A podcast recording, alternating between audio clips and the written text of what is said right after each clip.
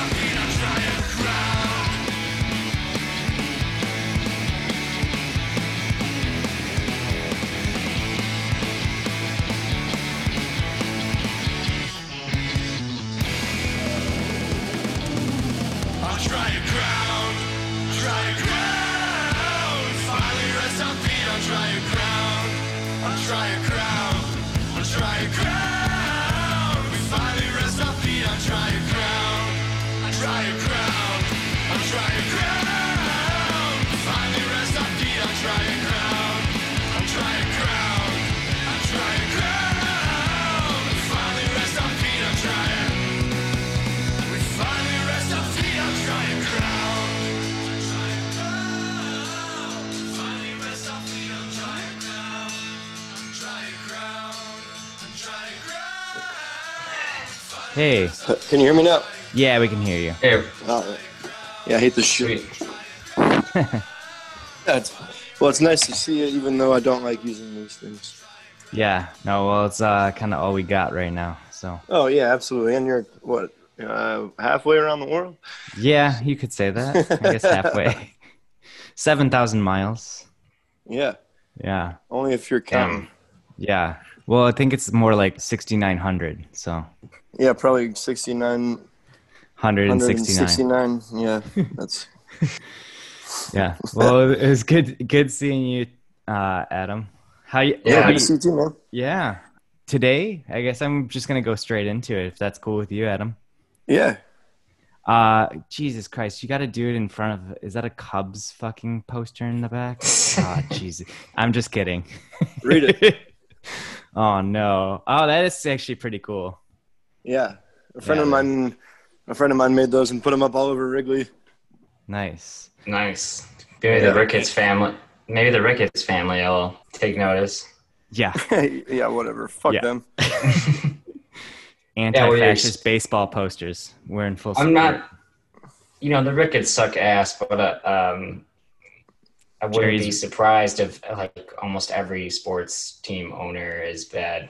They're all fucking billionaires. yeah, they're all. Oh bad, yeah, they're all so- horrible. It's just that the Cubs Yeah. have a, uh, a member of their board of directors that also happens to be the fundraising chair for the Trump reelection campaign. right. so yeah. that's One that's them was- exceptionally bad. Yeah, definitely. They are exceptionally bad. they, they had one of them on like the transition team too. I think for like a minute Same uh, guy. when they first got elected. Yeah. Okay. Oh yeah, Pete. Well, Pete Ricketts. Pete Ricketts is the governor of uh, Nebraska. and he's a- he's a total piece of shit. He is not on the board of directors for the Cubs, but he's still one of their siblings. Right. You know, and the old man Joe's a union busting, uh, like venture capitalist. So fuck him too. Yep. Fuck them all. well, uh, we're we're joined today by uh, Adam, our friend from uh, university, and we all went to ISU together. Um, I played in a short-lived band with Adam called Endless Mike, um, and we're just here to kind of catch up with Adam, but also talk about some of the new things that he has going on. He's some pretty exciting things. Uh, some mutual aid that he's doing, and so we just wanted to kind of uh, touch base with him and hopefully uh, get the word out. Yeah. Uh, but before we do, let's uh let's just catch up, Adam. What what else is new with you? Yeah, so uh, uh, never mind. I was just I was just thinking of a sh- I was just thinking of a show at Dawes Funhouse and that Manis- Manifest Destiny song. Yeah, Um, we actually, my current band actually re-recorded a new version of that with an updated verse about Standing Rock uh, when we recorded our first album, and we just released it as a single, like on its own, maybe about six months after that record came out. It's on, it's on the internet. You can still find it. We will link to the Bandcamp. Uh, I listened to that after we decided that we were gonna like kind of hook up, and I was like, oh, that's cool. Very Yeah, cool. I thought it thought it was appropriate to re-record that song and write a new verse. Yeah, for Um, sure.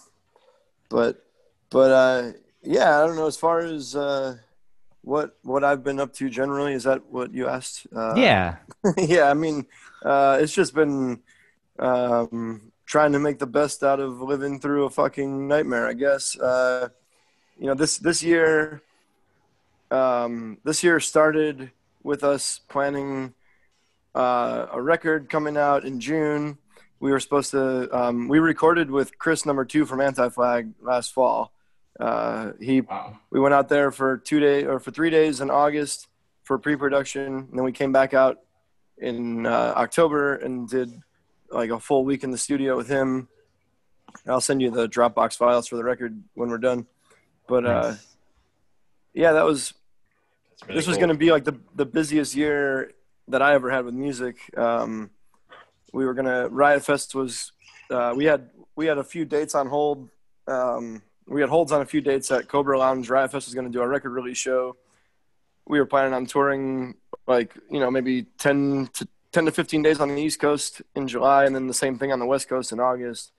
And uh, and then we were probably going. We weren't for sure going to play Riot Fest, but they kind of told us like, let's just worry about the record release show and then see what happens after that. And then uh, we were supposed to play Fest down in Gainesville, and um, obviously none of that happened. Uh, for the first nine weeks of the pandemic, we like after the shutdown, we did a weekly live stream. We partnered with um, Mystery Street Recording Studio here in Chicago, and we had a bunch of really cool guests on, different Chicago musicians and people all over the country, and some some friends of mine that play in more well-known bands also uh, contributed sets to these, and we raised over three thousand dollars for the Night Ministry when we did that, which is an organization in Chicago that um, provides healthcare and housing to people experiencing homelessness and extreme poverty. Uh, they have Awesome. Spec- yeah, they're really great. Uh, we've worked with them a few times. We actually did a show with Anti Flag at Reggie's right before the holidays,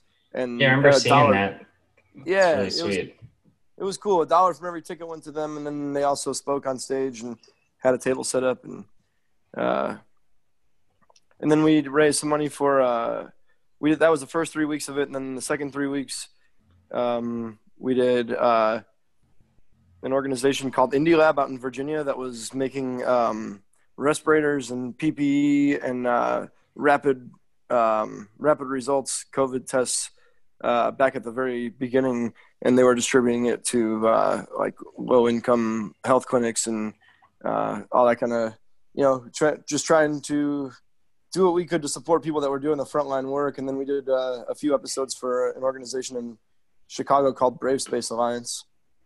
And Brave Space Alliance is like a black and uh, queer-led organization on the South Side. Um, they they're an abolitionist organization. They provide a lot of mutual aid and uh, all kinds of like eh, they provide a myriad of services to people that need them. Um, mostly on the south side is where they started in Hyde Park, but now they have a few different partnering pantries that they serve food out on the north side and on the west side. And um, since we had worked with them for the live stream, uh, we worked with them for the live stream thing, the series that we did in the spring, and then they posted that they needed a bunch of supplies. Um, so we had uh, we had the reach to just ask people to raise money for supplies. We went on a supply run. A buddy of mine works at Costco, and he helped us out with that.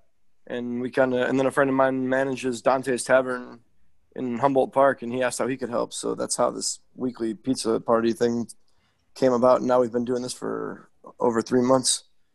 That's the People's, People's. Pizza Party, right? Yeah. Yep.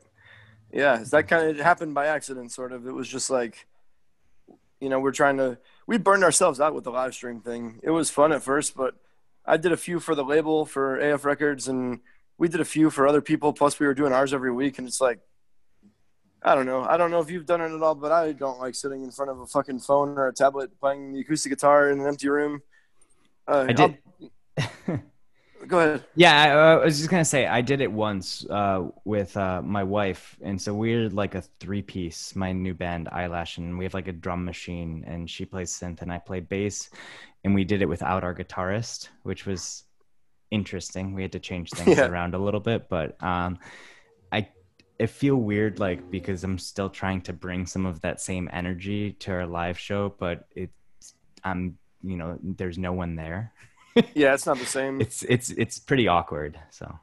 like I'm glad we have the technology to do it. Just the same as I, you know, uh, I'm glad that I can hold my phone in front of my face and see you and talk to you now. But it's, Yeah. I don't know. It's it's we've been playing. Uh, you know, we we've all been playing shows in front of people and with our friends for most of our lives at this point, and uh, to not have that is a weird thing. It's Definitely. you know. um, Yeah. but yeah, and then for me personally, I'm I'm fine. I still have my job, and um, um, you know, for the time being, I'm mostly fine. You're you're uh I, I don't you don't mind if I talk about it, but you're a homeowner now, right? I yes, I was lucky enough to be able to buy a house. Uh, I basically um, my ex and I uh, had been living together, and we broke up like right at the beginning of this, and it's totally amicable. We're still good friends, but uh, I didn't really want to stay in the apartment if she was going to leave, and if I was going to leave, I didn't really want to rent somewhere else, and we just kind of talked about it, and we're like, you know, let's stick it out together and have each other's back through this. Uh, you know, and we thought at the time it was maybe going to be a month or two, and you know, like, let's have each Yeah. other's back through this, and we'll get through it together, and then we'll figure out what to do with the apartment if someone wants to keep it or someone's going to go, whatever. But then we just ended up writing out the whole lease together. It ended at the end of August, and um, uh, because Mm. the economy fucking crashed because of the pandemic, uh, the interest rates are extremely low, and I've I've considered it for a while because I I have an okay job and um, I'm fortunate in that, and uh, I don't plan on leaving Chicago at least not in the foreseeable future. Hmm. Um, so I figured I'd look into it because I know all my friends that do own their homes have made it pretty clear that their mortgage payment is about the same as, if not a little bit less than the average price of rent. Yeah, and- and you don't have to deal with the landlord, which is the worst. Yeah, yeah, exactly. um, so yeah, I started looking at condos, and I realized pretty quickly that that would be a bad idea, and I bought a house now, and I, um, it's crazy. I'm in like the southwest uh, corner of the Humboldt Park neighborhood, kind of, uh, Nice. and all my neighbors are super rad. Um, everyone's been super welcoming, and uh, it's a pretty established like pretty predominantly um, like Puerto Rican and black neighborhood, and uh, there hasn't been a single second on this block where anyone has made me feel anything other than completely welcome and part of the community. I got like five phone numbers of my neighbors in the first weekend I was here, and That's in the great. ten years, yeah, it is. It's wild. Like in the That's 10 not years, like the suburbs. Yeah, or Right, and like just rent, even like renting in Logan Square. I love Logan Square. I still have a lot of friends that live there, but I would like say hello to my neighbors, and everyone's cordial. But it wasn't like a like a network and a community that I felt like um, like I actually really knew anybody except for my established friendships. Really, Right. It's like everyone's just kind of interested in doing their own thing, which is cool, but I don't know. It's nice to have a sense of community. yeah, it really I'm- is, especially now. Yeah. Yeah. I've been thinking a lot about that too lately because I have dogs, and literally, like every time I start a new lease, it's like, oh, yeah, it's like a thousand dollars, you know, and then like 50 bucks a month. So just like alone because of my dog payments on rent, it's just, I should definitely buy something.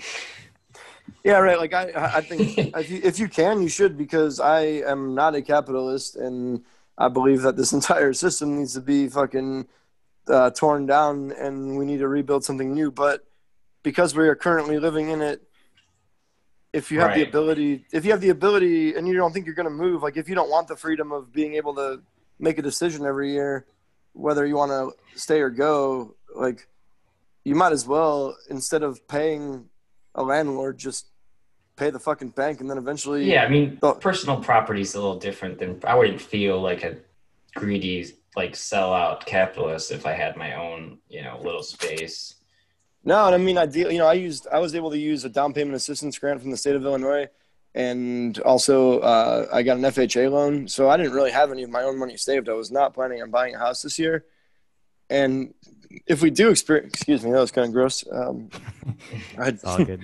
I, I ate right before this It's all good. Um, uh, if we do experience a full collapse, then I just won't have to pay my mortgage anymore, and I got a free house. basically. it's a great black backup plan. I you know? just stole I stole a house from the bank, and some other some other person that owned it before it got the money from the bank. So you know, little Robin Hood scenario, I guess.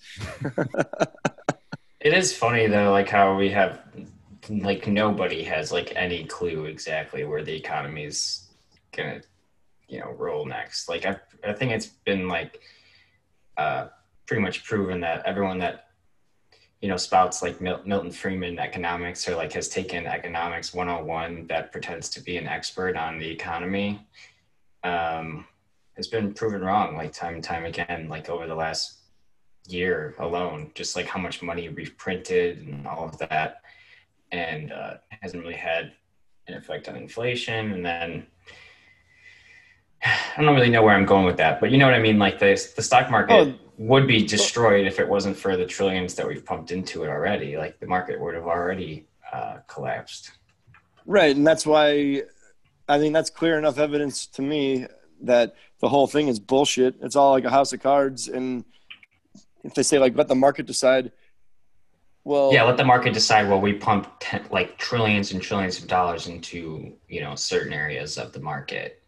And, and then uh, completely neglect people, and right, and then like, and then yeah and use that argument against them you know when it comes to actually helping people. That's when the deficit comes into play that we pretty much you know know now is not a real thing. I just got um, I just I heard about this book on a another podcast I was listening to. It's uh, just Majority Report, the Sam Seder podcast. It's okay, um, but yeah, this I like book called I like Majority Report a lot. Four Futures. Uh, it's a dude from Jacobin magazine, and I I've, I've been listening to the audio version because I can't see, but uh, they sent me this when I bought the audio book, and it's really it's like a quick. The audio version is only about three and a half hours long, and it's just four different scenarios. The subtitle is um, like "Life After Capitalism" or something, and I mean. I really don't think there's any reason to listen to any kind of capitalist economists right now at all. They, the people that are like the the political moderates in this country, whether they're like uh, liberal or conservative or whatever, the people that are like shocked about what's going on right now, the non-Trump people that are like like the Lincoln Project and all these other right Ever uh, Trump, people never that- Trumpers. the never Trumpers that are also like they they think that we can like go back to normal. It's go like, back to bush yeah we'll go back Yeah, to like, normal whatever. The, like, what the fuck does that even mean? Because what like basically the same thing just a little yeah Yeah. Oh, absolutely. But I guess I just I, I think we're we're past the point of no return with that. Like, there's no going back to normal now. we're either going to come out of this with something better or we're going to descend into a full on fucking authoritarian fascist state where we're just fighting morons in the street. Yeah, I mean, Like- socialism or barbarism is sounding a lot more accurate as the time goes on. Yeah.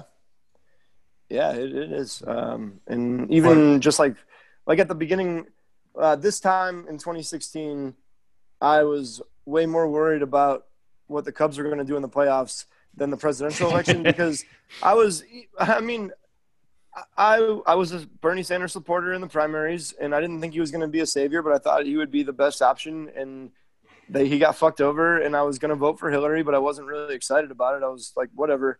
Yeah, and you're At in least- Illinois too, so it's like, And I think every fucking vote matters at this point. He needs to lose.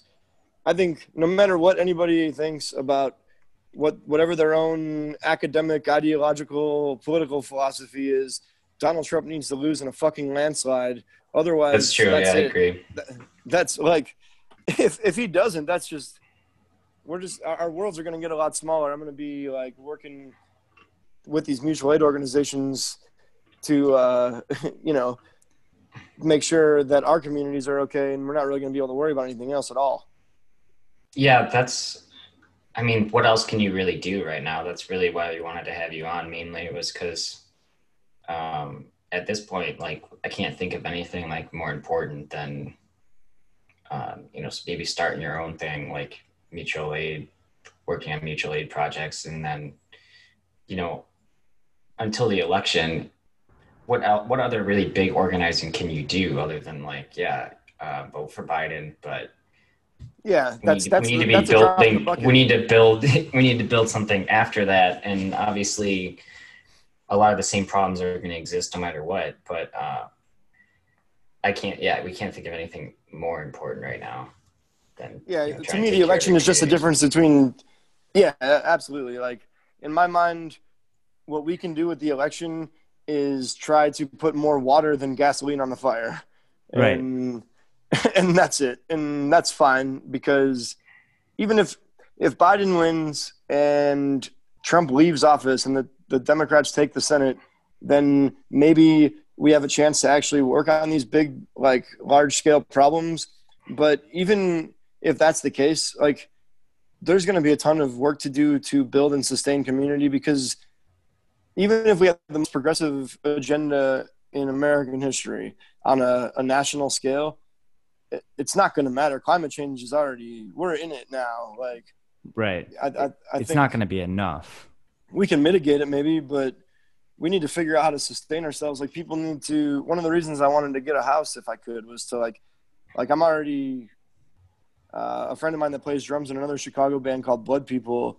Um, he got laid off when the pandemic started. He just got a new job working for a solar company, and he heard that I got this house, and he's like, "Hey man, let me see if I can help you if you want to convert the house to solar." So it's going to be cheaper to it's going to be cheaper to install a very expensive solar system, uh, solar power system on my house than it would be for me just to pay the fucking electric bill every month. That's insane. Yeah. yeah that's great and the fact that there's no like real like nationally led agenda to help people convert uh, their home their homes to solar panels is kind of just stupid at this point, right? it's We part of the it's part of the green Well, the- new deal but no, Well, I know, I know, well, but like, there's no one, no yeah, one. there's but the green new deal is still Yeah. not yeah Like that, that's that's the thing with like Biden um, presidency, and like I mean, even if they take the the Senate, right? Like we've proven the people who are in power in the Democratic Party aren't taking the necessary steps, and are pretty much a lot of them are just saying, yeah, we're gonna go back to normal. Nothing fundamentally will change. We're gonna expand on the ACA. Uh, we're gonna have a better climate deal uh, than Which there, that actually is Trump- probably one of the main differences between them. Oh, but at yeah. the same time, it obviously, but it doesn't, go far go- enough. And there's a, Right. there is a more a lot more Democrats, um, like in the Democratic Party that you know the left the left movement like in the Democratic Party is basically like five years old.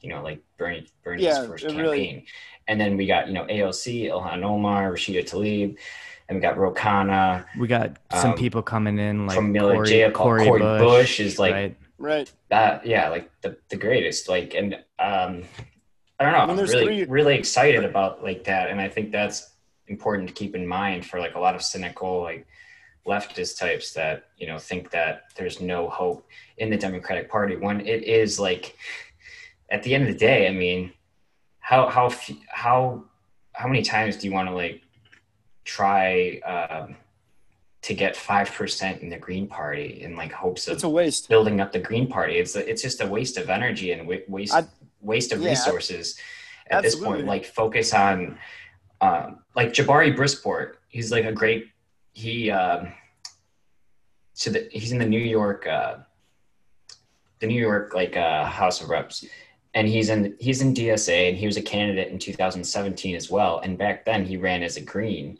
he was a dsa backed uh green party candidate uh like very like very socialist, very like animal rights, and like he wanted to ban for like he was really like bold candidate. And uh, you know he lost. He got twenty five percent of the vote, and then earlier this year he ran as a Democrat and won.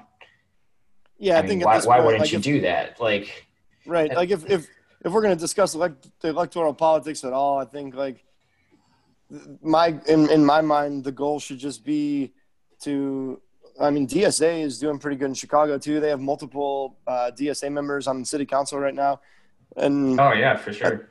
and I think like if, if if that's the goal, then just make the Democratic Party push the Democratic Party to the point where you know the Republicans are a marginal fringe party, and then the DSA or whatever organization you come from, more progressive candidates are in the Democratic Party and pull them a little bit more left, and then maybe create something to the left of that. But that's not even important until we figure out what the hell happens in the next hmm. couple months here. Like yeah, yeah, like and, and then through January too, because I mean, until someone else is inaugurated, like I don't Yeah. know, I'm not, True, I'm yeah, yeah. it doesn't really matter. But but yeah, I, I mean, talking about, uh, I think talking about preparing, you know, and, and I'm I guess a little scatterbrained, uh, but That's both of us every That's time. this podcast. If you Yeah, that's just like us stuttering and trying to catch our thought that I forgot. You know. yeah, One I of had a good one, but Oh, Oh, it's go all ahead. good. I was gonna say one of the reasons that we record ourselves separately is so we can take out all the uh shit. I don't know where I was going with that. Yeah, I mean, I already did that once, and Yeah, but we're just doing straight Zoom, so this is what you actually get. So yeah, it's fine with me. Um, it's fun. So I- I guess the point I was going to make, uh, following all that about like strategies to like actually maybe make this country work, which who the fuck knows if it's even going to exist in a couple of years. Um, I, I think a lot of people, even people that like see the eye to eye with us on most issues, assuming that the three of us are pretty much on the same page about most things, uh, a lot of people are shocked about what's happening right now and I'm not really. I'm. It's. right. Yeah, was. I'm not. I'm, I wish I, I was hoping that it wouldn't, but I, I didn't think that Donald Trump being in office was going to go well, and it is about as bad as I thought it could be without having a nuclear war.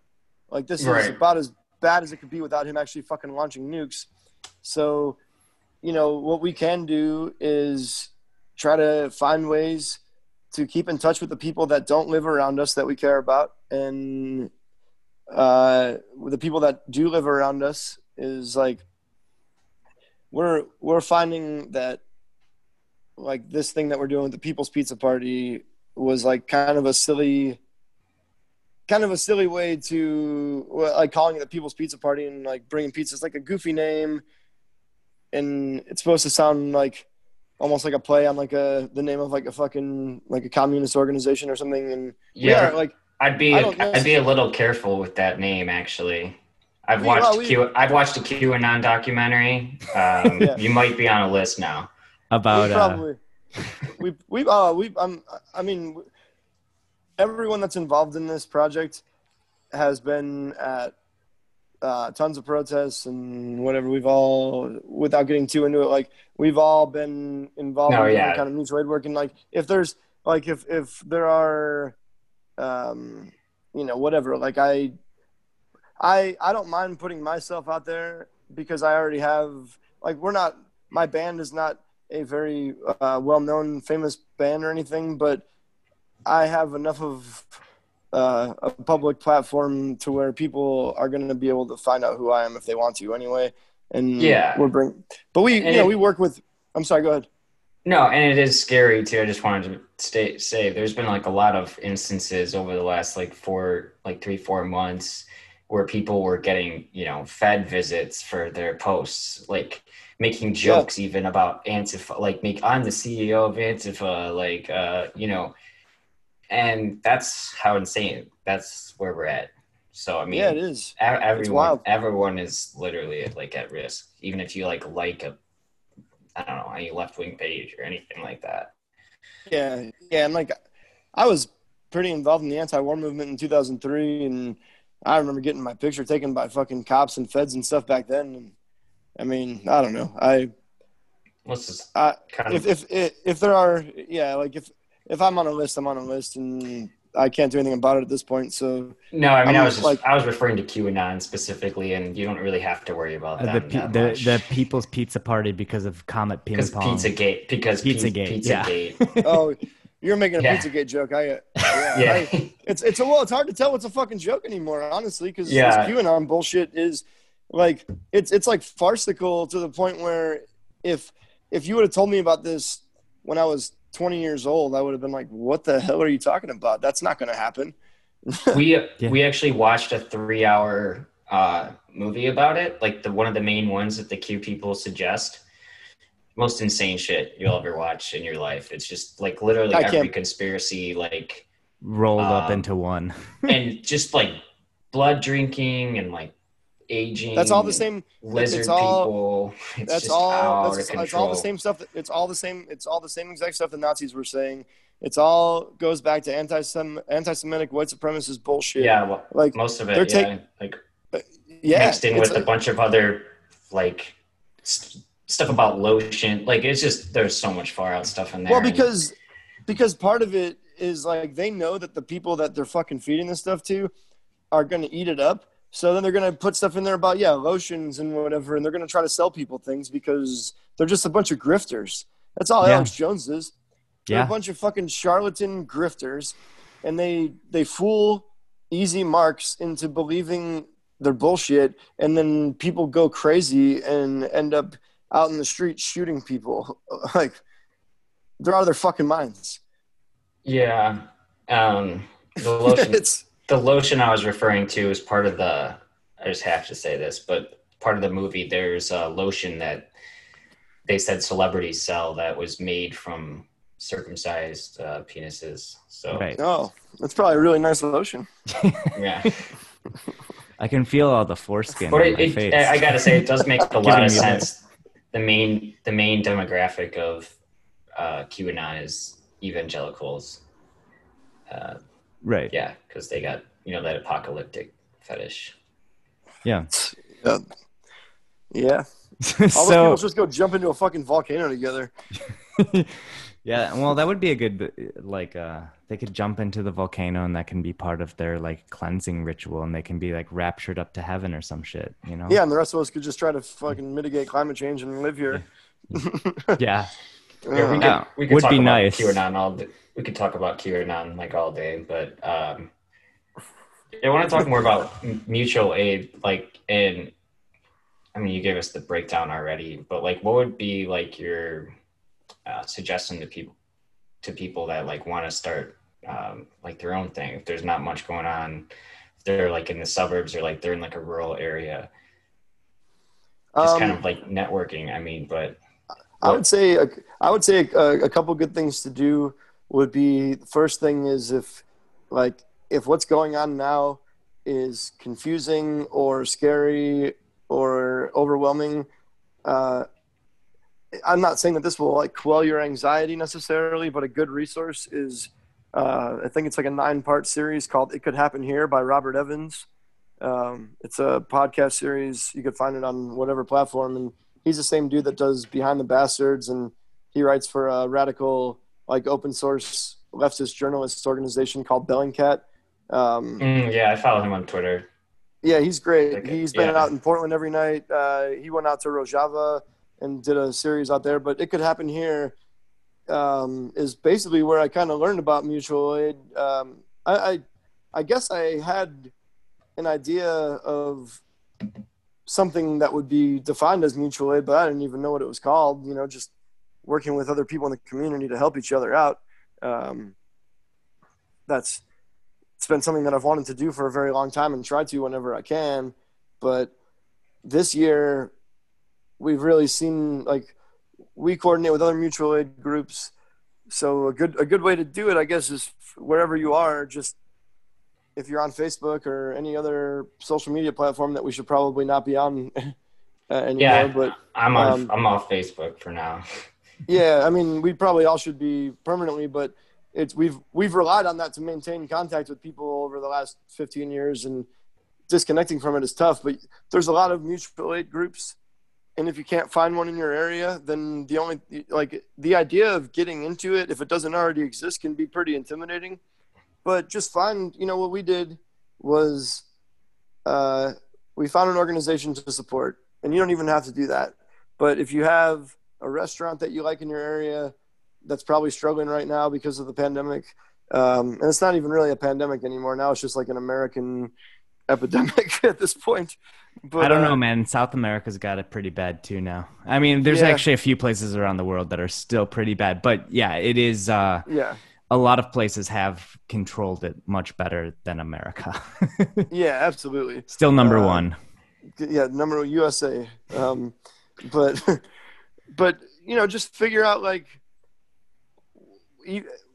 figure out if there's a if there's a restaurant in your area that needs some help. All you have to do is figure out who the best people in your area to f- serve are. And if there are homeless encampments which there are popping they're popping up everywhere and the more we go to them like the more people we meet. And we hear about new ones and more people are losing their homes and um, having to you know to, to build community under a fucking bridge or something. So if you don't have anything like that in your area uh, there's got to be a lot of families that are struggling a lot of individuals that are. And i think you can find ways to network with people. And then all we do and the way this whole thing is funded is we just post about it and the money gets sent directly to us on Venmo or PayPal or whatever. And we spend every dime of it buying food and supplies for people that need them. And we try to do it at local businesses as much as possible. And for some of the big stuff, you know, we'll use, uh, we'll use a friend of ours that works at Costco. He's got a membership. So like, we'll do that, but fuck that company. But like, we can get a bunch of stuff for pretty cheap and give to people. Um, and we just get donations on uh, on Venmo like that. We source it and we, we, we just like it's like an open source donate thing, and no one none of us take any money for anything. And um, Yeah, we'll link to that too uh, at pe- at People's Pizza Party, right? yeah, at People's Pizza Venmo. Party on Venmo, and then just use the little pizza emoji because it's one of our personal accounts. We just it, it would at this point it wouldn't make sense for us to incorporate as a nonprofit. Maybe if this keeps up, we will, but you know we'll see how the winter goes and, and then make a decision on that in the spring. But so far it's working fine how it is, and you know we're seeing some people that we've been going to now. Uh, we've like exchanged phone numbers with them some of them are finding places to live a couple of them are finding jobs and that's not because of us but if we can give them one night a week where they don't have to worry about food and like hang out and talk to us for a little bit and like get a high quality meal from a local business that's also struggling and we put like a $500 in a $500 order in for them. Like it's just it helps people on different levels and that's where the idea of mutual aid comes in because it's not charity. It's a it's a work of solidarity that if any of us find ourselves in the position of needing that you know we're building the infrastructure now to make sure that you know no matter what happens we'll be able to help each other through this time. Like we've ordered pizzas for people that have messaged us on our social media and just been like i haven't had i haven't been able to order a meal out for my family since the pandemic started because i lost my job. You know would you mind uh, putting in an order for a couple pizzas for me and my husband and my kids? And like of course no problem. Why not? Everyone should be able to have a nice night and enjoy themselves. Like we can't there's no reason to try to build a better world if we can't have some fun and like treat ourselves to something nice once in a while as well. Right. How how often is that happening that people are like uh, hitting you up for support? Uh, so we have a, every Sunday night we have like a regular route that we do, and that's we try to keep that as consistent as possible because we've been doing it for like three months, and those people are kind of starting to get to know us and rely on it. And then, um, you know, like Brave Space Alliance has asked us to show up to like uh, like specific protests and be like, hey, can you set up a table here? And the fucking Chicago Police Department hates it. They're like, what the fuck is this? These guys, they have their own pizza now? Like, it, it makes them really mad for some reason. like, they can't stand to see that, like, everyone that's just been marching and telling them to fuck off is now just, like, hanging out, eating pizza, Yeah, and having a good yeah. time. There's those dance post it on parties their- and stuff too. Yeah, they'll Yeah. post it on their Twitter later as a weapon. Yeah, Yeah. pizza as a weapon. Yeah. Pizza is a weapon. Yeah, best same weapon. as a same as a guitar is. Um, but yeah, so like that's happened, and then we've done like jail support a few times, where you know outside of uh, either Cook County Jail or then there's one on on the south side um, that they'll take a lot of protesters to. Uh, you know, we'll just drop off some food to them, and then we've done a couple big supply runs for Brave Space.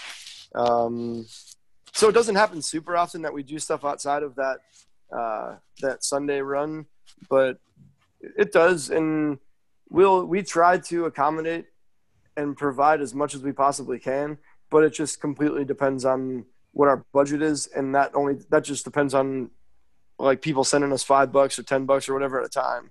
Uh, we don't have any sponsors or anything because all the places that would sponsor this are also hurting financially. So Yeah. what Don what Dante's does to sponsor it is that they do a they call it the Sunday Solidarity Slice, and every Sunday they have a special slice, and two dollars from each slice goes towards uh, um, goes towards what we're doing, and then uh, another cool layer of it is that we have some friends in Chicago that play in a band called Typesetter. There we go. Hey, sorry about that. I should have uh, stopped us a little bit before. You have a Um, mohawk?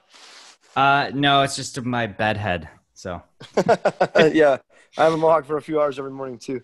yeah, it just uh, yeah, it's uh, I woke. I mean, it's ten o'clock now, but I haven't you know showered and gotten ready for the day. So Yeah. Um, oh yeah. So I guess uh, I you were talking about was- typesetter. Yeah. So Typesetter um, is a band that we're friends with. Uh, they're another Chicago band that they do a lot of good activist work, and um, uh, their guitar player Mark is uh, he's partnered with um, another locally owned like a punk rocker women ran restaurant called Hash, and every Tuesday they call it the Vegan Test Kitchen. Vegan Test Kitchen, and Mark makes a bunch of uh, like meat alternatives. Like a he makes a really killer Italian beef substitute, uh, seitan, and then um, so he's got some other things too. He's got like a little fried chicken kind of thing that's really great. But Oh, uh, but his bandmate Alex Palermo is doing. Um, I don't know. I can't remember what Alex is calling their project, but uh, it's like Palermo Foods or something along those lines. It's got a better name than that. I can't Right. remember. I'm, so, I'm sorry, Alex, if you ever hear this, but uh, um, they are supplying Dante's with vegan pepperoni and sausage, I believe. So some of these Sunday solidarity slices are not only benefiting Dante's and the People's Pizza Party, but they're also supporting some of our friends that play in bands that are that have, they started these businesses during the pandemic. They both worked in the service industry, and well, Mark was a, um, a live sound engineer, but you know, there's no no work for that now. But but it's it's cool. It's like there's a terrible thing happening in the world right now, especially in this country, I think. But uh, it's really cool to see what people do in response to it because there's a lot of good stuff happening in the midst of all this fucking horrible bullshit. Excuse Yeah. my language. No, no, no, no. That's totally fine. Yeah. Uh, I, I think uh, I, so. I've heard a lot about vegan test kitchen as well because I think my friend Carrie uh, makes vegan donuts for that. I think so. Yeah. Yeah. So yeah. So I've At been Hash. following her on Instagram for a while, and I want to get back to you know test all these new vegan things in Chicago. Yeah. it Sound I- I hope it sounds you can. really exciting. Yeah, I could go for some fried chicken. I haven't been out to Soul Veg. I haven't been out to Soul Veg in a long time, so Yeah, it seems like there's a lot of cool things, and and I think it's uh, really important how, uh, like you mentioned, everything like that is connected. All of these like kind of small businesses um, that are suffering right now, they're they're connected. They uh, work together to uh, support each other, and then by supporting the People's Pizza Party, you can help support all of them, right? While Yeah, supporting yeah, exactly. people who are out of work and things like that. yeah, and I think um, I don't know for like the five or six people that listen to this show, they probably supported Bernie Sanders and maybe felt like they don't have like I don't know they can't really like do anything till you know what they see what happens. But in the meantime, I think uh, like mutual aid, there's nothing more important. So, Yeah. like And I we just gotta too, take like care of each other. Like what, like if you were working on the campaign or uh, can't really like do anything more important than just kind of get through these next few months. Absolutely, and I think you know, I think it's really important for people to start thinking about ways, that, you know, what, how how are we going to live moving forward? Because I think if if we haven't learned anything else from this last year, it's that we should not be relying on uh, like these institutions and like think that the status quo is going to maintain, even if it doesn't like of course we want things to get better but they might not really on a large scale so what can you do is like you can learn how to do something. You can learn how to make vegan pepperoni. You can uh, you can learn how to garden. You can learn how to make bread. And and those things might not necessarily seem revolutionary on a large scale but if you can use that to share with other people that need it and you can teach other people how to do these things you know, we were raised in a way that was just like, yeah, America is the best, and you don't actually learn how to, you don't actually have to learn how to do anything except go to college and get an office job, and you'll be fine. And it's like, well, clearly, that was terrible advice. awful. But I think yeah, it's a, we, yeah. I, I think it's also about rebuilding a sense of community, right? Like we've it- been taught like I'm as saying. Yeah, as as Americans that we need to be like very individualistic. Should individualistic. do a, a verse um, clip in there real quick.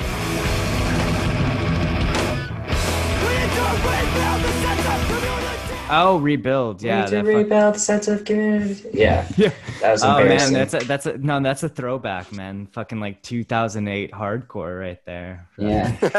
No, that's that's great. Um, no, I All their songs are like tear tear down the walls. They're like just you know it's it's it's stuff, important. yeah. Like I mean, like we you guys co- hear that new Strike Anywhere record? I have not. When Oh, did they- God, did it come- So fucking good. It came out in July, and there's a song on it called "The Bells," and it ends with like a kind of like a breakdown, like sing along chorus, and uh, the the sing along line is "No one forgets, no one remembers at all until monuments fall." That's Fucking awesome. that's pretty good.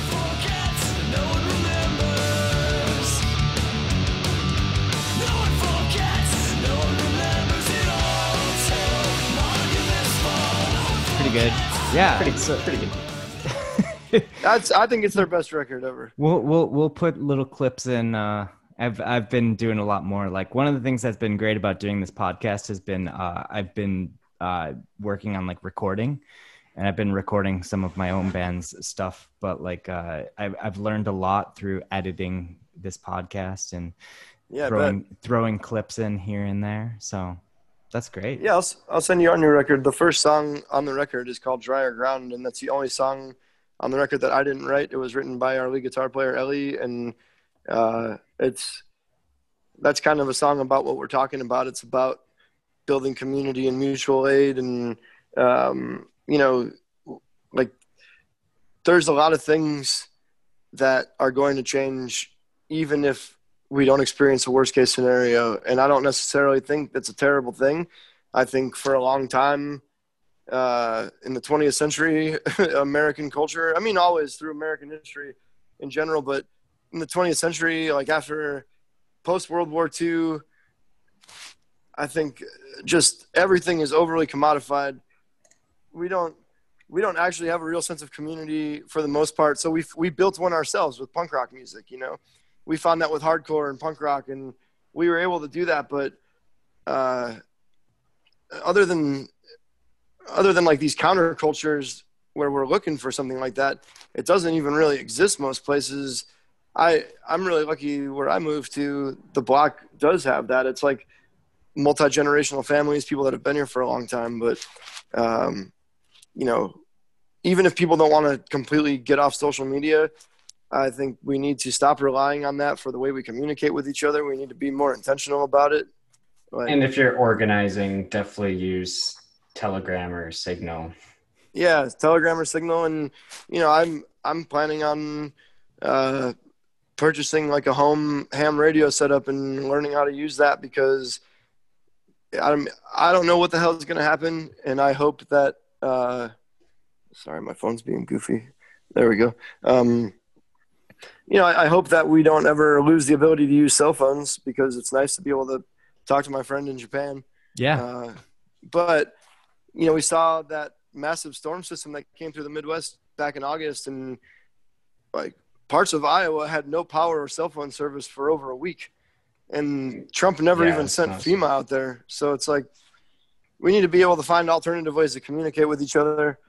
We need to be able to source our own food as much as possible and share it. And It's so ridiculous that he didn't do that, especially because of all the like uh, extra funds going to DHS, which FEMA is actually like I think DHS absorbed FEMA.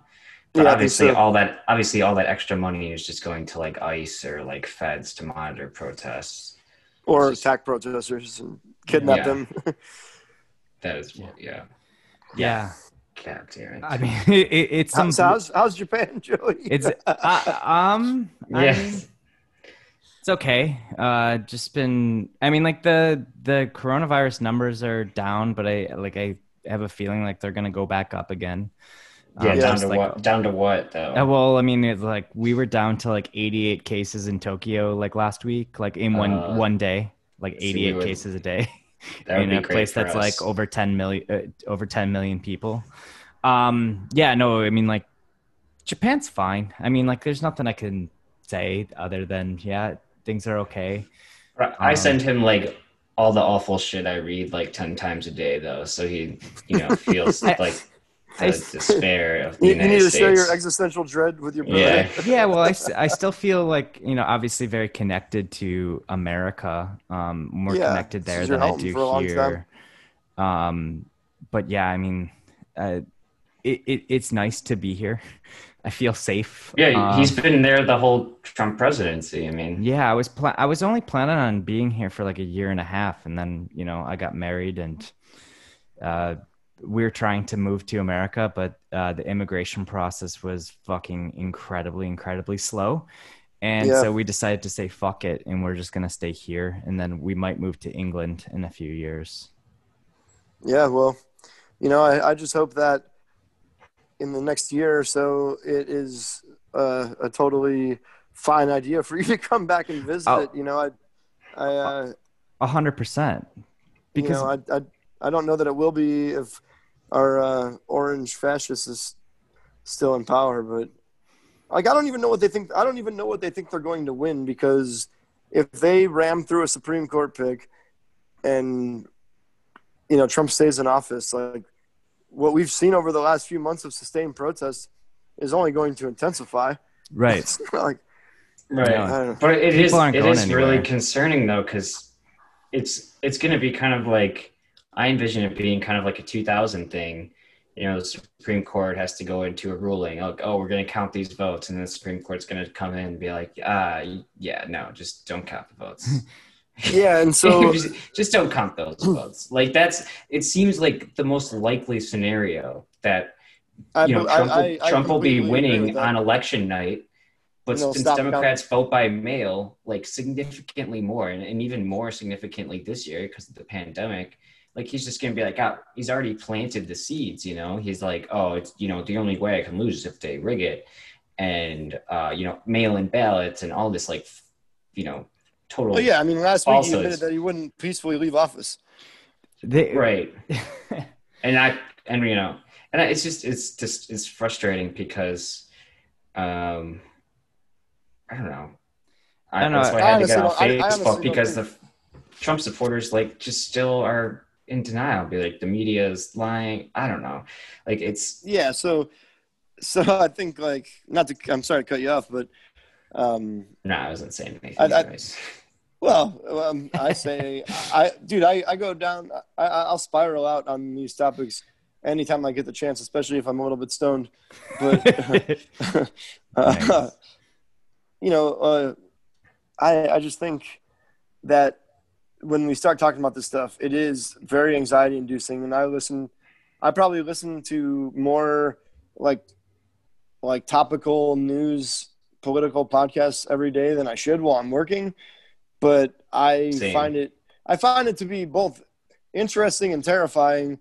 But then, you know, last night we went on the run and we we fed probably about 60 people and brought supplies to a bunch of people and hung out and talked. We gave we gave a guy that's trying to get off heroin a ride to the hospital in our van and got to talk to him for a while. He's a bluegrass musician from like Eastern Tennessee that found himself in Chicago trying to play music and lost his job and got hooked on drugs and like he's trying to be better and like stop you know s- stop putting himself in a position where he might die under a fucking bridge. And he's he's younger than us.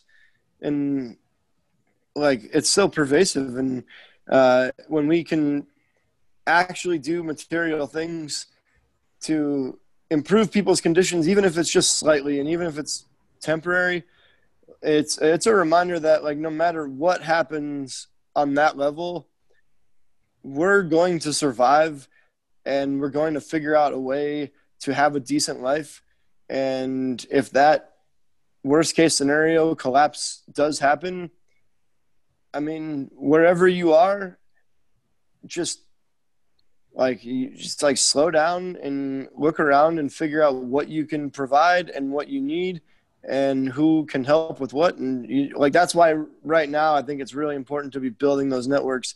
And like find a few of your friends that want to do something good and figure out what you can do. It's it seems really daunting but it's actually not. And if there's something simple that you can do to help even just a few people that's totally fine. It's enough. Like and all these people like bernie sanders supporters the biggest thing that bernie sanders would talk about helping his campaign was making small donations. So you can do small things but if a lot of people are doing these small things it's pretty big and it does build it builds trust and it builds solidarity and then when bad stuff really starts to happen people know each other and they can they know they can trust each other and they have each other's backs and that's how we get through this kind of shit i think Yeah, and I think building like little organizations, uh, mutual aid organizations like that, I think the hopes is always, you know, how much it'll spread. Like you can lead by example.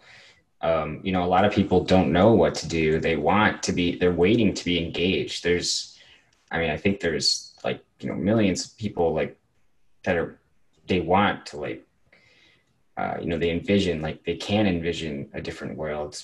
Uh, they don't know where to begin and yeah I think that's the perfect spot. You know, and, Yeah. and hopefully, like you can, that'll influence more people, and that's really uh, like all we can do.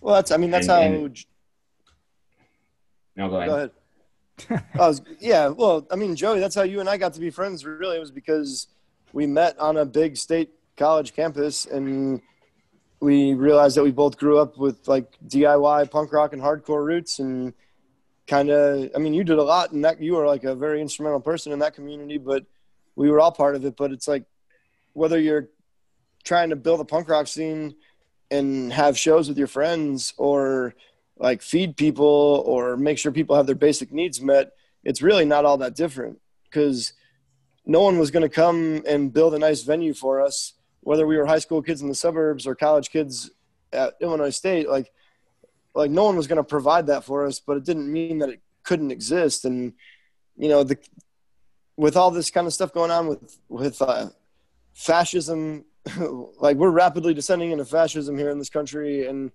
uh, we're dealing with climate change and a pandemic all at the same time.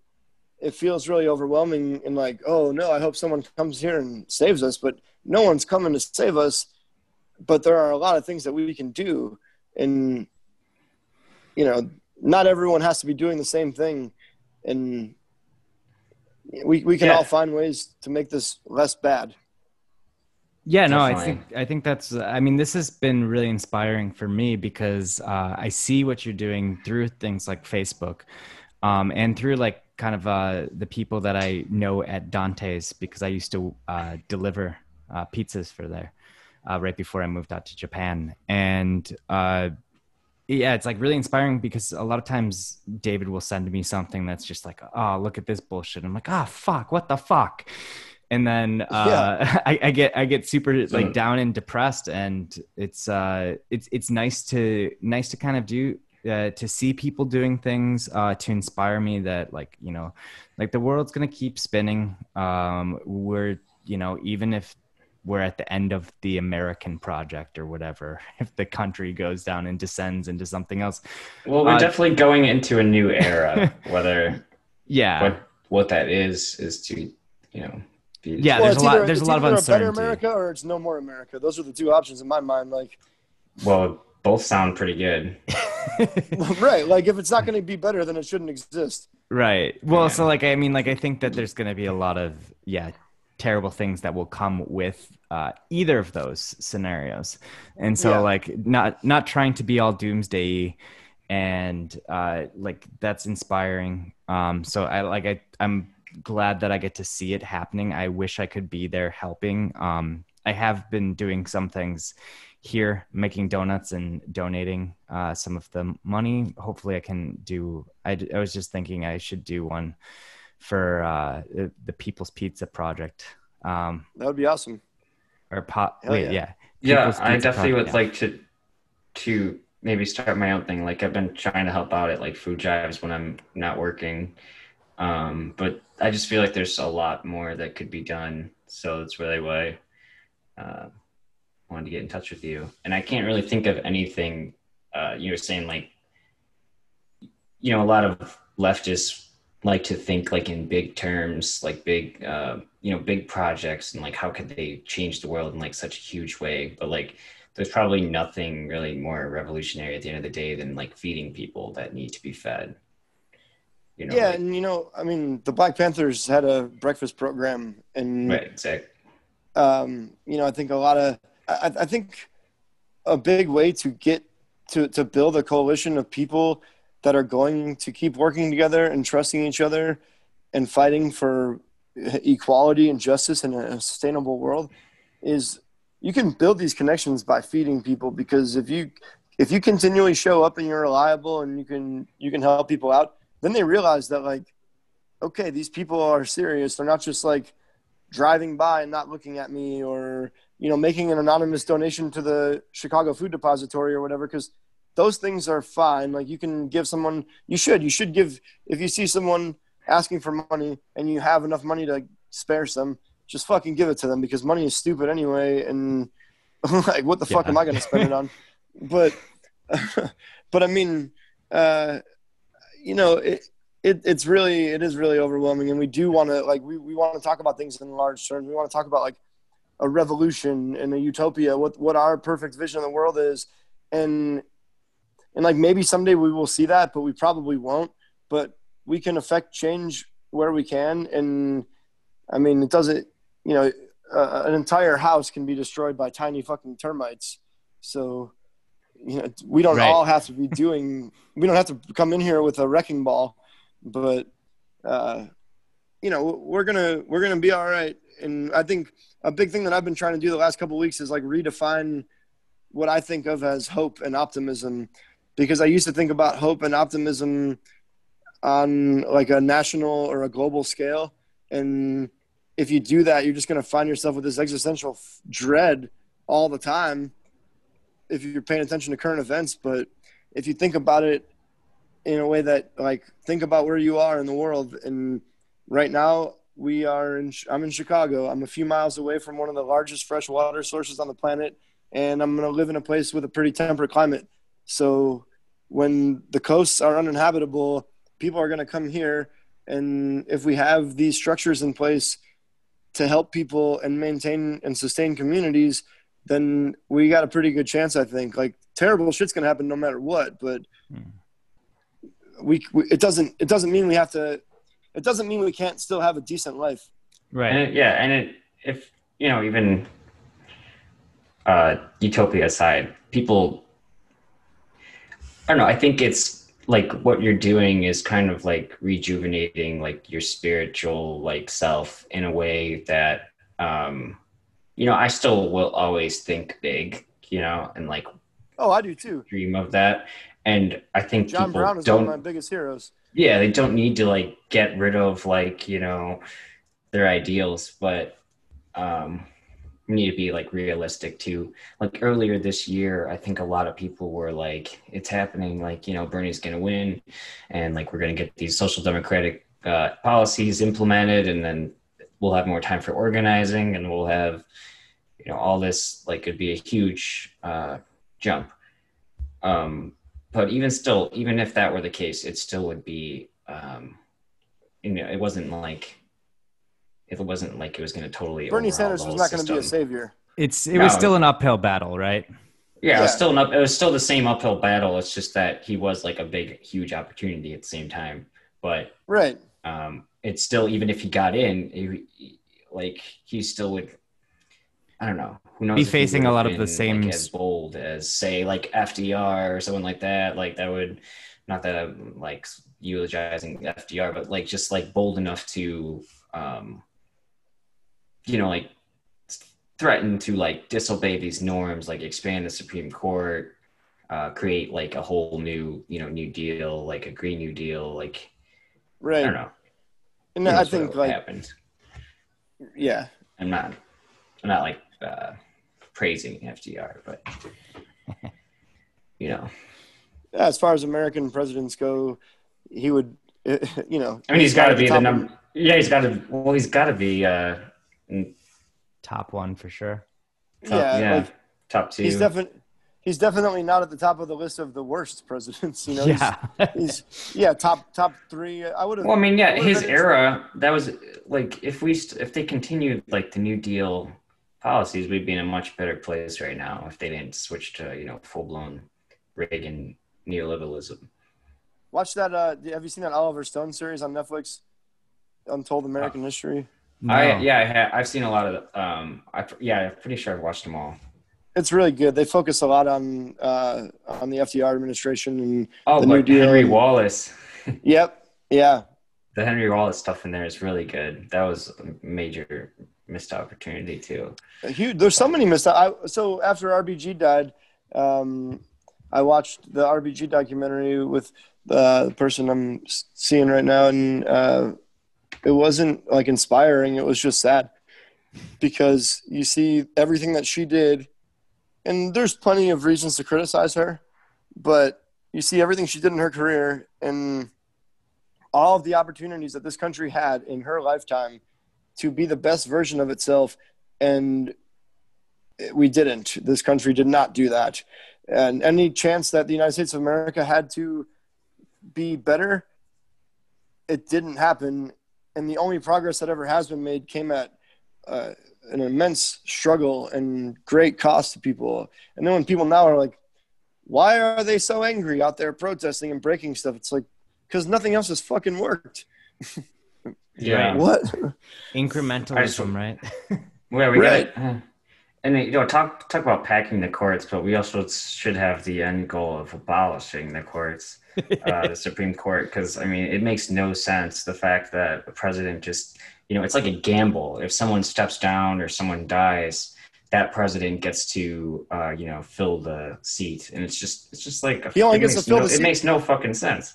But he only get the the, pres, the the president only gets to fill the seat if the Senate majority leader decides to let them do that. Yeah, Exactly. exactly. Yeah, true. I mean, it's just it, the Supreme Court sucks. You can put, but you can point out hypocrisy anywhere. It it doesn't actually matter. Like Yeah, no, it these doesn't matter norms- at all. yeah these norms that you know they just expect you know the Republican people follow. to follow when they never do anyways uh something's got to be done about that and like be like a legitimate opposition and kind of be willing to do the same uh dirty kind of bold. tactics. yeah Yeah. yeah, i mean it's not even like dirty We're it's not just, even dirty, smart. but just like yeah, stand up for yourself. Like the like I- they you know, will constantly fight for what they want, which is just you know, uh, total control and like corporate Yeah, uh, whatever. that's But all they care about. don't- And McConnell is like really like um, really good at it. I mean, he's Really really good, terrible yeah. piece Smart. of shit. He's fucking Yeah, he's- like he's really he's changed like the dynamic of like Congress and how like they used to be a lot more bipartisan on like they still are, you know. Uh, They haven't. The Senate stuff, hasn't like voted on anything. The only thing they've been voting on, the only thing that the Senate has been voting on since uh, the 18 midterms are judicial appointments for the federal courts. That's like McConnell. I, like they can't even they don't even have a lot. chance to be bipartisan on horrible things because they're not even letting any legislation go to the floor. It's insane, and I don't know. I'm I'm honestly not surprised. I feel like this is the logical conclusion of the Republican Party and possibly the country as a whole, and and probably definitely uh, like imperialist capitalism. Like this this ship is sinking pretty fast at this point, and I don't think anybody benefits from a full collapse, but I'm trying to prepare myself for it. Right. Uh, Yeah, that's one thing too that I, uh, I'd have to push back on, like with uh, some people like leftists that think, I don't know, like accelerationism. It's really not not a good uh, it's extremely dangerous. good Right. tactic whatsoever. It doesn't work that way.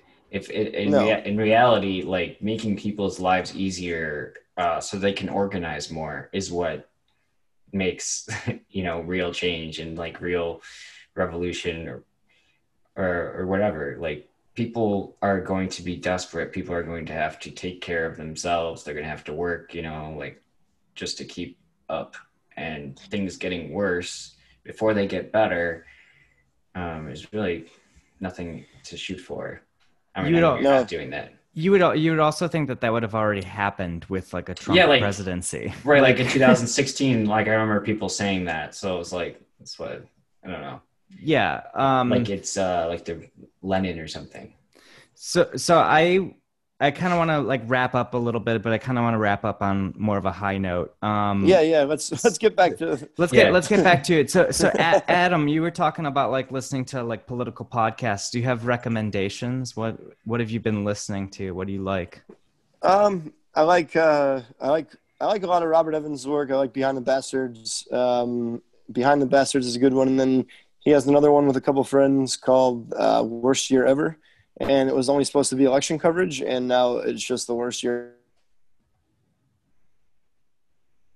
Uh Oh, shit. Uh oh. we lost time. Adam. Let me let me put him into the waiting room and then bring him back in. Good. Hello. Hey. All right, yeah. So that one, um, Red Nation is really cool because, you know, the, Oh, like, yeah, I've, I've listened to that. we grew before. up- It's- Shit. God damn it.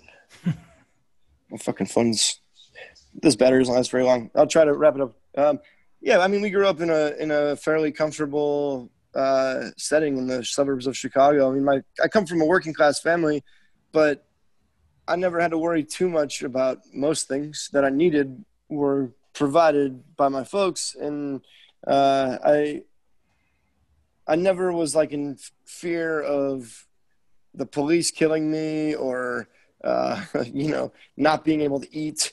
Um, I had a, a relatively comfortable upbringing. And when you hear um, when you hear stories from people that have lived with oppression and tyranny their whole lives, like the stuff that we're worried about right now, um, with like the Supreme Court or what happens with the Senate or whatever, they're concerned about it because they know that.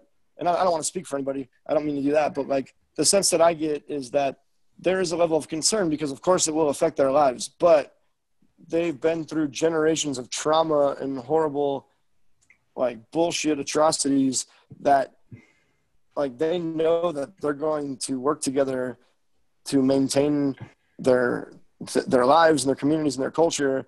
And I think a lot of us are just kind of starting to try to figure that out now. So Red Nation is a good one. Cool. Sad, Um, sad thirty somethings. sad thirty somethings that I've recently broken up with people. You know, have been Yeah. broken up with. Yep. Yeah. So uh, we uh, had some uh, technical difficulties yesterday when we were finishing up, and so we're trying to come back at it a day after. Big news has happened since the White Sox won the first game of the playoffs. So Congratulations. That's exciting. it is. One, Cubs one are playing closer to tomorrow for the first game. World's- yeah, I think Crosstown World Series is going to happen this year, just because Maybe- uh, you know the It- that would be- 2020 nonsense.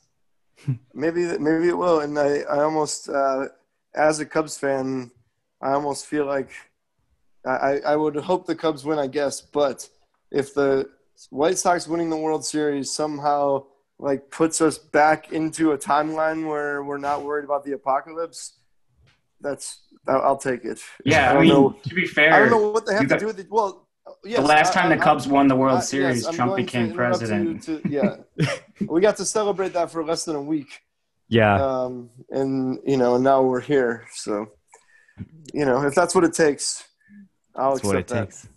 And then maybe Ricketts will sell the team to the city, and it will be municipally owned. That would be cool. I'd be in full support of that. I mean, hopefully all, Reinsdorf also- does the same. yeah, at least ha- I think all major sports franchises should be at least fifty-one percent municipally owned.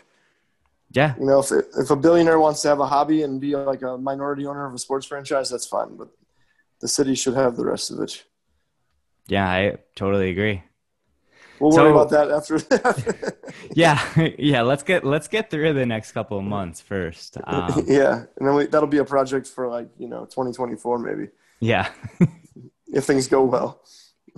yeah. I mean that that would be a that would be like a, a very nice thing to worry about. If that's like the worst thing we have to worry about, and um, everything I else is okay. everything else is fine. yeah. All right. So we were just talking about uh, podcasts and stuff, and so you were you were going over a few podcasts that you like, but anything else? I know you mentioned Red Scare. Um, Uh, Red Nation. No, Red Red no. Nation. yeah, not Red Yeah. Scare. Sorry, Um, sorry. That's okay. Red Uh, Scare is another podcast that, yeah, probably not too good There's to say the least. there's a there's a True Anon podcast if you want to just have um, or there's QAnon Anonymous I think if you're Yeah, QAnon for- Yeah, they've been well. TrueAnon has had QAnon Anonymous on like a few times, and that's where I heard them. But like, yeah, apparently it's just you know totally dedicated and following Q, yeah uh, and I, they're part of I definitely- Watch. yeah I definitely recommend against anybody listening to fucking Joe Rogan that guy fucking sucks um, but Dude, that's like the Uh, one, number one podcast for for some reason. Everyone's like, "Oh, what podcast?" Because Have you he's a checked out the fucking Joe idiot. Rogan because it's like I mean it's the biggest platform too. what idiot and uh, he likes to do psychedelic drugs and it just makes people feel like like oh this is my guy and it's like no he's not he made his fucking money punching people in the head and eating cockroaches dude fuck you this guy sucks yeah. um, but uh, but yeah there's a there's a lot of cool information and cool places to get it uh, Jacobin magazine is a good one and um, in these times is from Chicago um, I'm sure there's a ton that I'm leaving out and missing but uh, I mean Did you ever it- listen well, to the Michael Brooks show? Michael Brooks? No. Yeah. Uh, I'll have to check it out. Oh, yeah. Well, I mean, he was on Weekends with Ana Kasparian. He actually passed away a few months ago, but his show was Oh, really.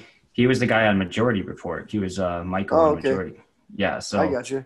and then he had his own show. It's really, really good, and uh, they continue to uh, to uh, to do the show, and it's still really good stuff. Yeah, I'll have to check that out. Um, there's probably some Uh-oh. like backlogged episodes that are worth listening to. Uh, you know, another one that like I'm not a I'm not a huge cable news guy, but if I am going to to check into that, um, I do like Chris Hayes from MSNBC. He he came up in Chicago writing for In These Times, which is a pretty pretty far leftist like socialist labor magazine. And uh, he has a podcast apart from his regular nightly show called "Why Is This Happening?" And I think for people Yeah, that are that. like, yeah, I think for people that Oh. are kind of like uh, not really steeped in like, uh, you know, philosophy and activism and like, like um, they don't have like a, a strong uh, tied to any specific political ideology academically, but want to learn more. Why is this happening? Is good, and the guests are really good. And the guy's a professional journalist and interviewer, so he he the same dude edits his podcast and produces it as uh, Marc Maron Okay. WTF. And he'll have people on there that range, like he's had members of DSA and uh, people that write for Jacobin, prison abolitionists. Um, it's, it's kind of like a good, uh, you know, gateway into if you if you're really like curious about um, like leftist politics and movements and activism. Uh, that's kind of a good place to start, I think. Why is this happening is a good one. He's also uh, had Sam Seder fill in for him a few times, Yeah. and and like Mehdi Hasan from The Intercept. Yeah, he he's pretty good as far as like cable news hosts go. That's that's the dude that uh, that I would spend my time listening to. Yeah. No, that's cool. I think that's uh, uh, it's really good. Uh, there's a lot of things to check out, which is really hard. I've been recently listening to podcasts at like one and a half speed or two times speed to get through more.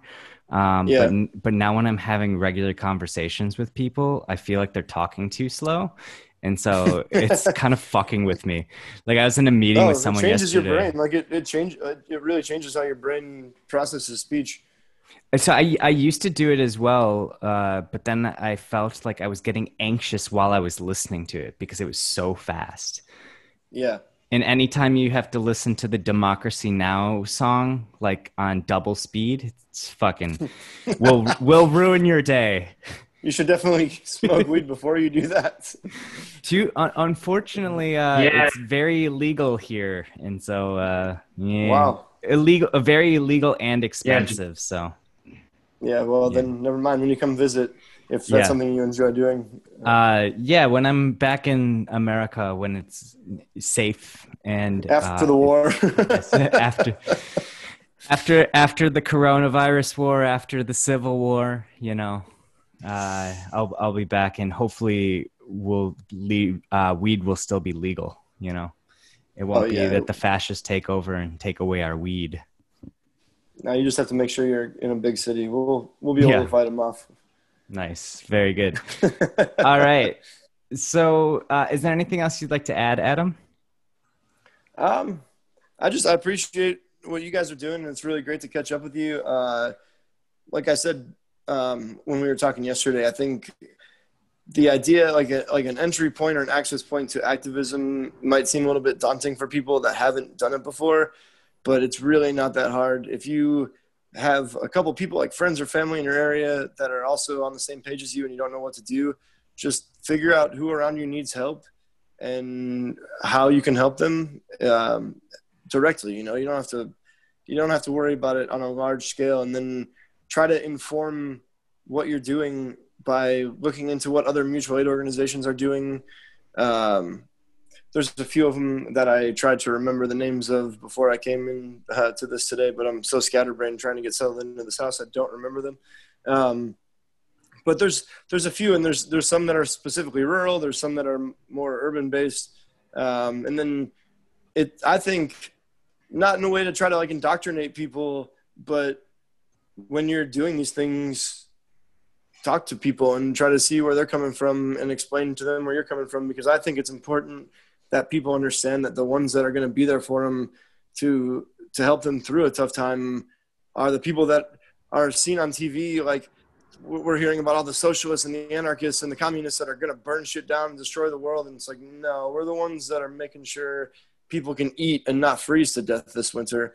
Like i think it's important for people to understand that um, you know it's it's not the evangelical christians that are coming to feed you. It's not the fucking uh, the local church and, and local churches and stuff do that whatever but like i don't know To an Um, extent, right? Or to an extent, extent. but for how much I think they're- resources they have, it's not very sufficient to say the Right, and they're just trying to win like points to get into heaven. I think most of the time, you know, I don't know how many of them do it because they genuinely believe that it's the right thing to do. They just think like it says in this book that I should.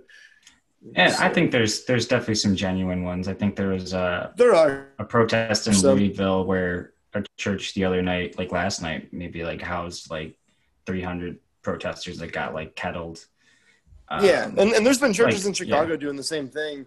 I, I guess I'm I'm talking more about like the evangelical. I'm talking more about the kind of Christians that oh yeah, the are, evangelicals like protesting yeah. protesting outside of Planned Parenthood. Like they think that's what's important. And, Christians for Trump, you know.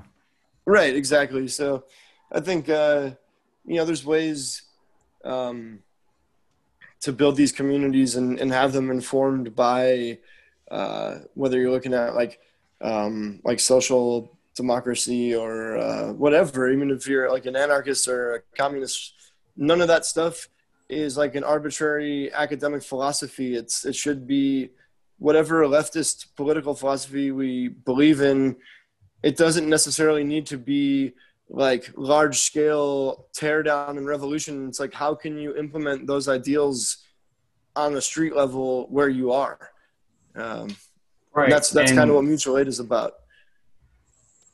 and I think like on the left too, sometimes like a lot of people have like very slight differences on like their theories of change.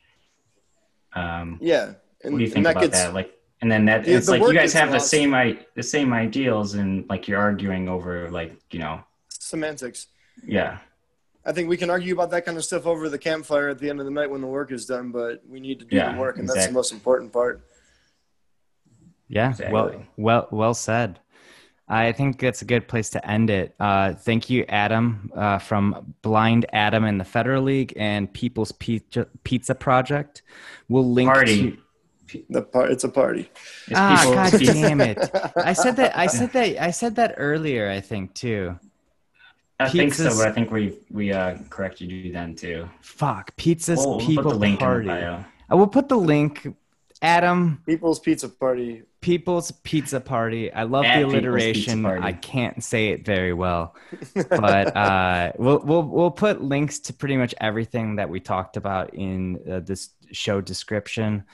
Um, we'll also put some new music by Adam's band.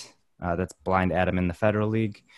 And you have a new record coming out in a few weeks, correct? Uh, well, we're gonna release a single, which is the title track of the album, and the video was done by a friend of ours named Nick Leffler. He has a comic book series called Scatterville, uh, which is on Instagram and um, I don't know what other platforms it's on, but Instagram is the main one. Um, he did a comic book for us for our last record, and the video is uh, it's very on the nose. Um, it's uh, it shows the entire world on fire with a Trump supporter watching Fox News in his living room, not giving a fuck.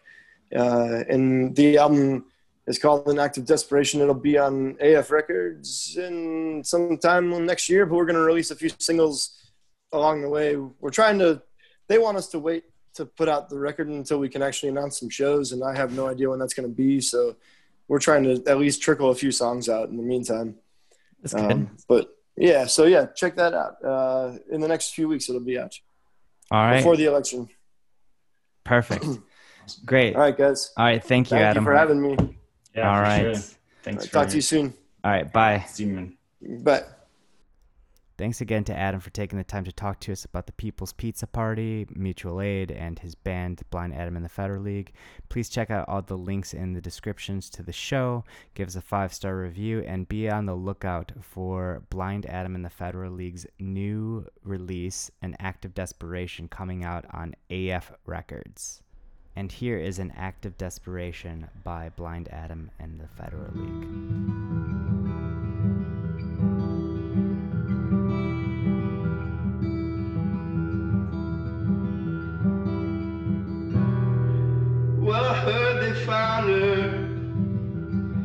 With her arm around her father, washed up against the river in an act of desperation and washed away.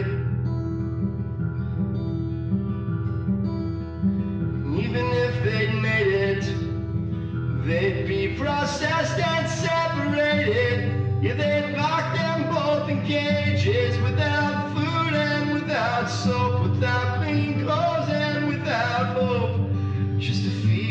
feed a pace so far away. You go to church on Sunday and you pray. And you think somehow that makes it all okay. Have you no compassion, no empathy or understanding. Would you not plead devastation give your family a better life? Is it fear or hatred that makes you cynical and jaded? Lets you justify the anguish, lets you justify the cruelty as you stare into your TV from the comfort of your home so far away. Go to church on Sunday and you pray. And you think somehow that makes it all okay. Well, I heard they found her with her arm around her father, washed up against the river. In an act of desperation, they washed away.